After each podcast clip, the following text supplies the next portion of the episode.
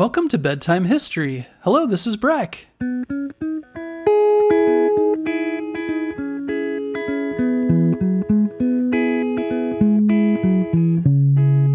First off, a shout out to our newest Patreon donors Virginia in Beach Haven, New Jersey, Ruby, Lola, and Jack from Victoria, Australia, Morgan and Miles, and Reed from Cambridge, Massachusetts.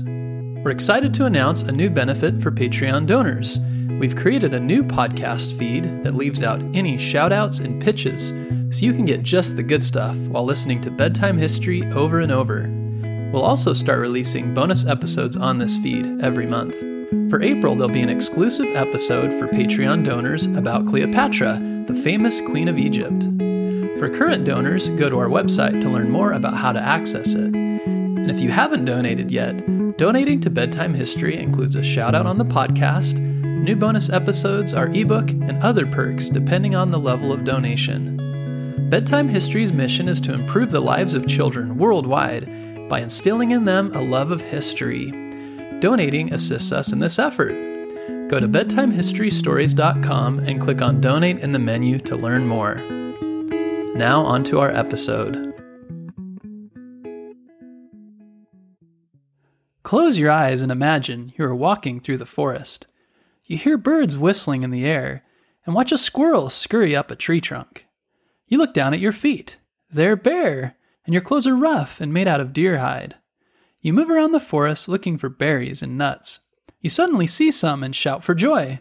You pick as many as you can, place them in a leather sack, and then run along a path out into an open meadow. In the meadow are brown huts made of sticks and mud and clay. The smoke from a campfire rises above the meadow, and the people of your tribe are busy roasting fish and nuts. You find your family and show them your berries. Your mother and father are very happy and get to work smashing them up for dinner. This is what it may have been like to live as a child during the Stone Age. Like this child, if you had been born 10,000 or more years ago, your life would have been very different. Would you have liked to live during this time or not? In a recent episode, we learned all about the first human cities. We talked a little about what life was like before cities. Most humans lived in small tribes and had to wander around for their food. And groups and humans lived like this for a very, very long time. This was a time known as the Stone Age because the best tools people had were made out of stone. The Stone Age was divided into the Paleolithic, Mesolithic, and Neolithic ages. During much of this time, the Earth was very cold during what was known as the Ice Age. As you can imagine, during this time, the main purpose of these early humans was to just survive. This means finding food to eat and staying safe. Their world was very dangerous.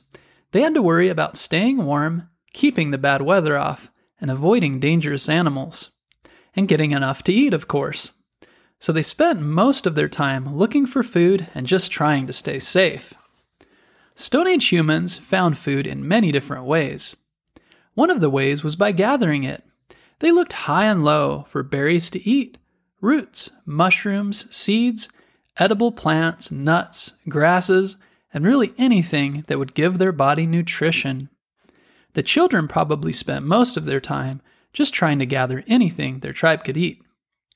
They used their stone tools to smash whatever they've gathered in stone bowls until it was easier to eat or cooked it into soups. They also ate meat. If they lived near a river, they speared fish, or at certain times of the year, they hunted larger animals. When they did kill animals to eat, they often had big feasts and ate as much as they could because they weren't sure when it would be the next time that they would find meat. And they didn't only eat the meat, but used every part of the animal possible to stay alive. For example, they used mammoth hides for clothing and for their homes, and the tusks for tools. Through the ice ages, humans really relied on these big mammoths. If you haven't seen a picture of a woolly mammoth before, they're similar to elephants but are hairier with longer tusks. They also hunted deer, bison, pig, and any other type of animal that would give them meat. A very long time ago, huge animals such as the woolly mammoth roamed the earth. The other big animals were saber toothed tigers, which were like modern day tigers but bigger and had huge curved teeth. Stone Age humans were also able to survive because they found ways to sharpen stone tools and use very strong stones such as flint. Flint tools allowed them to chop meat and cut hides into clothing. They made arrowheads and spears out of flint, which gave them an advantage over animals. Eventually, they developed hunting tools like a slingshot and bow and arrow. They also made harpoons for fishing out of ivory, which was the tusks of mammoths, and hammers out of the hard stones they found. After the Ice Age, humans also found ways to start some basic farming by planting their own seeds and by domesticating animals. This means keeping animals in a fenced area and using them to make more animals. They domesticated goats, pigs, chickens, and other animals. Through the Ice Age, humans were only able to survive because they used animal skins and furs to keep themselves warm and build shelters. Their shelters were like tents when they needed to be on the move, or were huts made out of strong sticks and mud and clay with straw roofs. Often they also found deep caves to keep them warm. They had also learned how to start fires by striking flint in order to create a spark. This spark was struck into kindling which was then used to build a fire. Fire kept humans warm through the winter and was also used to cook and preserve meat. It was also used in other ways to make food. With all of these special skills, many tribes of humans were able to survive the long ice age until the earth warmed. Once the earth warmed, humans were able to grow faster and settle in places like by rivers. This is around the same time the megafauna, like the woolly mammoth, died out. We aren't sure whether this happened because of the change in the weather or because they were hunted to extinction by humans. But with the good weather, humans moved into the period called the Neolithic. Here they farmed more, domesticated more animals, and didn't have to move so much like their ancestors. Stone Age humans spent most of their time eating and staying safe, but they also spent some time creating the first art. Paintings can be found in caves and on rocks from thousands of years ago. Rock drawings are called petroglyphs. They carved pictures of the animals around them and human shapes that look like some of the stick figures you or your brothers or sisters might draw. Very ancient cave paintings were found in a cave in France near a town called Altamira from nearly 14,000 years ago. These people also found ways to play music using very early flutes and drums. Our Stone Age ancestors were very creative, like we are today. They probably sang and danced and told stories around the fire at night. Because they hadn't figured out how to write stories down, the people who told stories had to memorize them or make them up. Then these stories were passed down. This is also called an oral tradition. These stories were about their lives, their hunts, or the gods they believed in that caused mysterious things to happen, like the change in weather. They didn't understand why things happen like we do today, so they made up stories to explain them. This is called mythology, and each group probably had different gods and explanations for why things happened. Often large groups of tribes had the same beliefs and constructed the first basic temples to their gods. In some sites, Large stones have been found standing in a circle. It must have taken many humans pulling on ropes to make these huge rocks, called megaliths, stand upright. It was here that they worshipped their gods. And when their loved ones died, they created grave sites and buried them with their things.